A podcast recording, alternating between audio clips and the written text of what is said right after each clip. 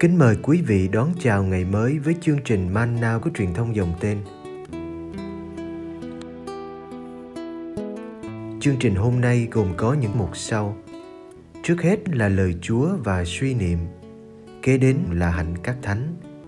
Bây giờ kính mời quý vị cùng theo dõi chương trình.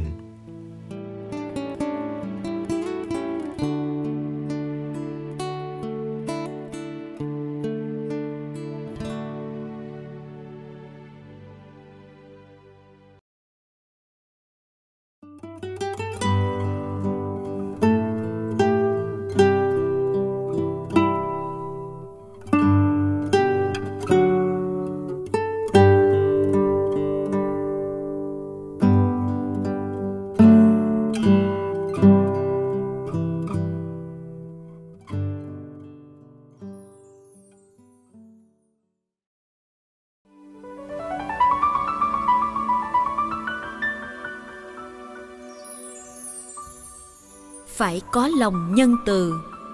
Luca chương 6 từ câu 36 đến câu 38.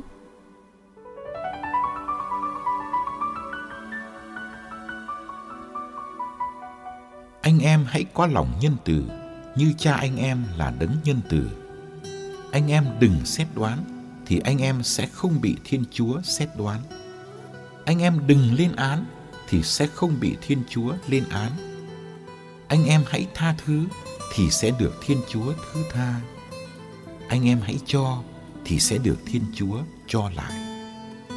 Người sẽ đong cho anh em đấu đủ lượng đã dằn, đã lắc và đầy tràn mà đổ vào vạt áo anh em. Vì anh em đong bằng đấu nào thì Thiên Chúa sẽ đong lại cho anh em bằng đấu ấy.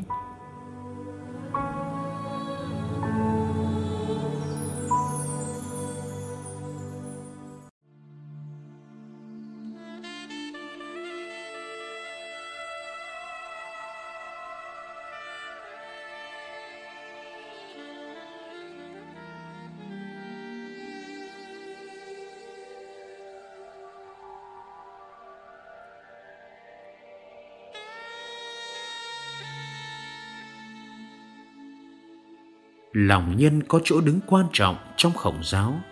Sách luận ngữ coi lòng nhân là nét đặc trưng của con người. Phật giáo cũng đề cao tinh thần từ bi hỷ xả. Lấy ân báo oán oán sẽ tiêu tan.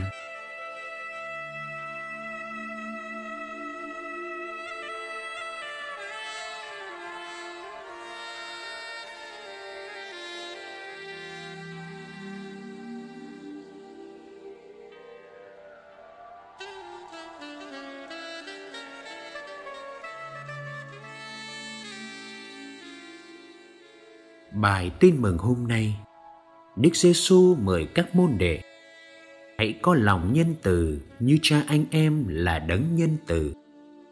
Như thế, nhân từ là nét đặc biệt nơi Thiên Chúa.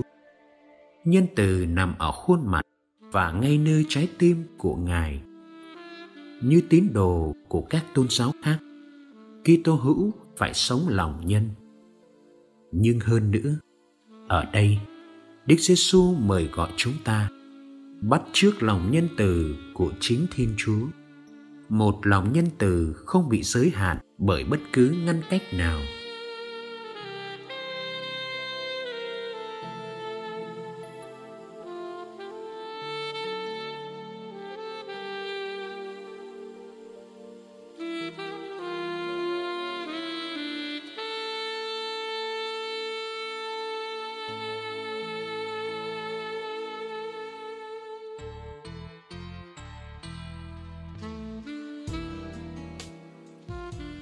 Lòng nhân được diễn tả bằng bốn mệnh lệnh của Đức Giêsu. Hai mệnh lệnh tiêu cực và hai mệnh lệnh tích cực. Phần sau của mỗi mệnh đề đều ở thế thụ động, nhằm nói lên hành động của Thiên Chúa. Đừng xét đoán để khỏi bị xét đoán. Đừng kết án để khỏi bị kết án. Hãy tha thứ thì sẽ được tha thứ. Hãy cho thì sẽ được cho lại xét đoán ở đây không có ý. Nói đến hành động xét xử của vị quan tòa, nó chỉ muốn nói lên khuynh hướng hay phê bình, chỉ trích người khác. Cần để ý đến tam giác giữa thiên chúa, tha nhân và chúng ta. Thái độ của chúng ta đối với tha nhân thế nào? Ta sẽ bị thiên chúa đối xử lại như vậy. Nói cách khác, chúng ta muốn được thiên chúa đối xử với mình ra sao? Ta hãy đối xử với tha nhân như vậy. Càng cho nhiều và tha thứ nhiều, càng bớt xét đoán hay kết án, ta càng được hưởng lòng nhân từ của thiên chúa.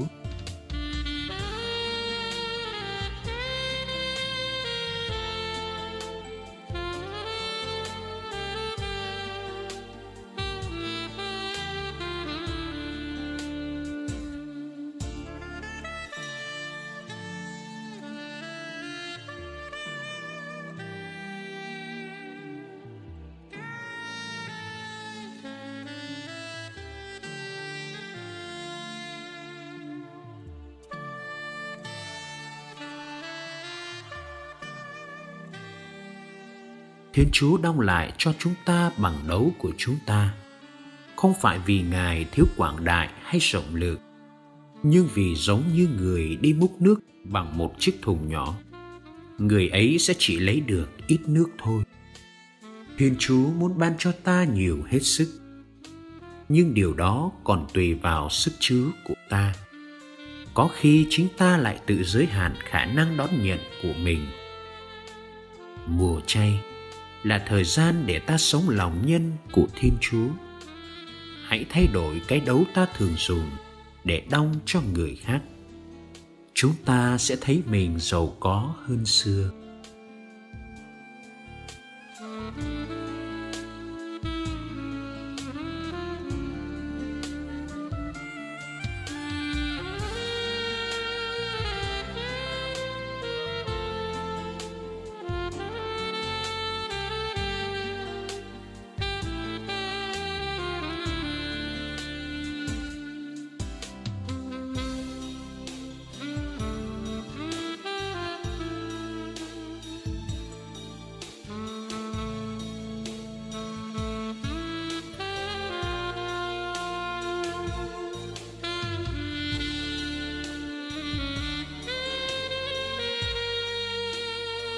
Lạy Chúa.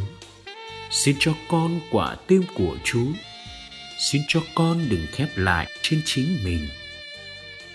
Nhưng xin cho quả tim con quảng đại như Chúa, vươn lên cao, vượt mọi tình cảm tầm thường, để mặc lấy tâm tình bao dung tha thứ.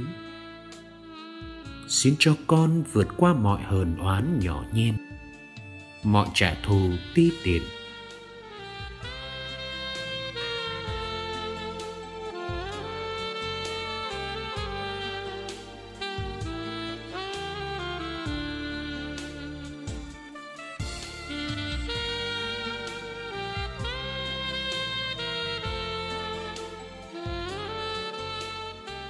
xin cho con cứ luôn bình an trong sáng.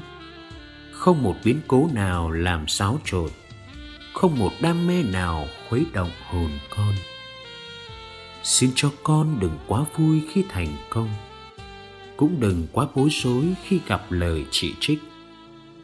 Xin cho quả tim con đủ lớn để yêu người con không ưa. Xin cho vòng tay con luôn rộng mở để có thể ôm cả những người thù ghét con.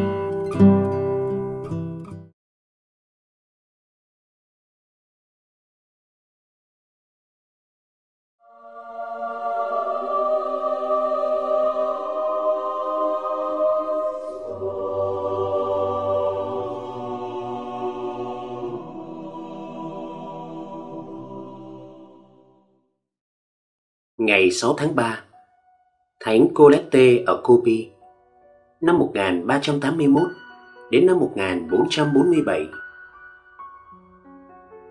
Thánh Colette không muốn được mọi người biết đến, nhưng trong khi thi hành thánh ý Thiên Chúa, Ngài đã gây được sự chú ý của rất nhiều người. Thánh Colette là con của người thợ mộc tên Debolet ở Kobe, trong thành phố Picardy, nước Pháp. Ngài sinh ngày 13 tháng 1 năm 1381 khi rửa tội lấy tên là Nicolette và thường được gọi là Colette. Năm 17 tuổi, Ngài mồ cô cha mẹ và đã chia bớt di sản cho người nghèo. Ngài gia nhập dòng ba Francisco và sống cô độc ở Copy trong một căn phòng mà lối mở ra thế giới bên ngoài chỉ là cánh cửa sổ sát vách với nhà thờ. Sau 4 năm, với sự chấp nhận và khuyến khích của Đức Giáo Hoàng Benedicto thứ 13, Ngài từ bỏ cuộc sống cô độc, gia nhập dòng thánh Clara nghèo hèn và cải tổ dòng theo như quy tắc ban đầu của thánh Clara. Bất kể sự chống đối dữ dội, Ngài kiên trì theo đuổi ý định thành lập 17 tu viện sống theo quy tắc này và cải tổ một vài tu viện cũ. Các nữ tu của Ngài nổi tiếng là nghèo hèn. Họ từ chối bất cứ lợi tức nào và thường xuyên chay tịnh. Thánh Colette nổi tiếng vì sự thánh thiện, sự xuất thần và các lần thị kiến sự thương khó.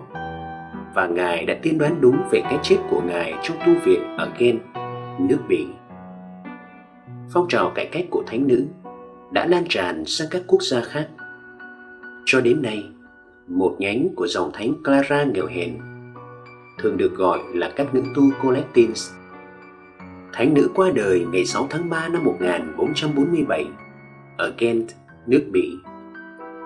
Thánh nữ Colette được Đức Giáo Hoàng Clemente thứ 8 tôn phong chân phước năm 1604 và Đức Giáo Hoàng Pio thứ 7 nâng lên bậc hiển thánh ngày 24 tháng 5 năm 1807. Hài cốt của thánh nữ Colette được giữ trong một hòm đựng bằng vàng. Trông giống một nhà thờ nhỏ được đặt tại đan viện thánh nữ Clare ở Ponitny. Nơi đây cũng đang giữ các món đồ nhỏ khác. Chẳng hạn, một chiếc bát bằng gỗ thánh nữ đã dùng, một bức thư viết tay, con chấm và một quyển sách bọc giấy ngà có bìa vẽ ảnh ba vua. Trong một lần được thị kiến chú thú thế, thánh nữ đã được nhận từ tay người một cây thập giá nhỏ nạm những viên đá quý. Thập giá này vẫn được các nữ tu dòng Clare gọi là thập giá thiên đàng. Thánh tích này hiện được giữ hết sức nghiêm cẩn tại đan viện Thánh Clare ở Besançon, nước Pháp. Lời bàn Thánh Colette bắt đầu cuộc cải cách trong thời kỳ Đại Ly giáo Tây Phương năm 1378 đến năm 1417 là thời kỳ có đến ba giáo hoàng và bởi đó đã chia cắt giáo hội Tây Phương. Một cách tổng quát, giáo hội phải trả một giá rất đắt cho sự nhũng làm của các giáo sĩ trong thế kỷ thứ 15. Lời cầu nguyện và sự hy sinh của Thánh Colette và các nữ tu của Ngài có lẽ đã vơi bớt những khốn khổ cho giáo hội trong thời gian ấy. Trong bất cứ trường hợp nào, sự cải tổ của Thánh Colette cho thấy giáo hội luôn luôn cần theo sát Đức Kitô. Lời trích. Trong chúc thư tinh thần, Thánh Colette viết cho các nữ tu Chúng ta phải trung tín với những gì đã hứa. Nếu vì sự yếu đuối con người mà chúng ta sa ngã Một cách mau mắn chúng ta phải trỗi dậy luôn qua sự thành tâm sám hối và chú ý đến một đời sống tốt lành, cũng như một cái chết thánh thiện. Xin thiên chúa là cha của lòng thương xót. Xin đức chúa con qua sự thống khổ thánh thiện, và xin chúa thánh thần, nguồn mạch của bình an, nhân hậu và tình yêu, luôn tràn lấp chúng ta với ơn an ủi của các ngài. Amen.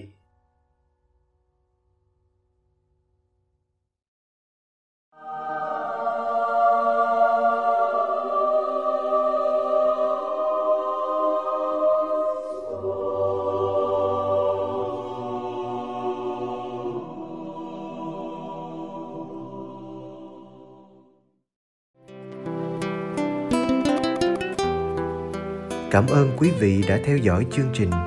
Kính chúc quý vị một ngày mới tràn đầy niềm vui và ân sủng của Chúa và mẹ Maria.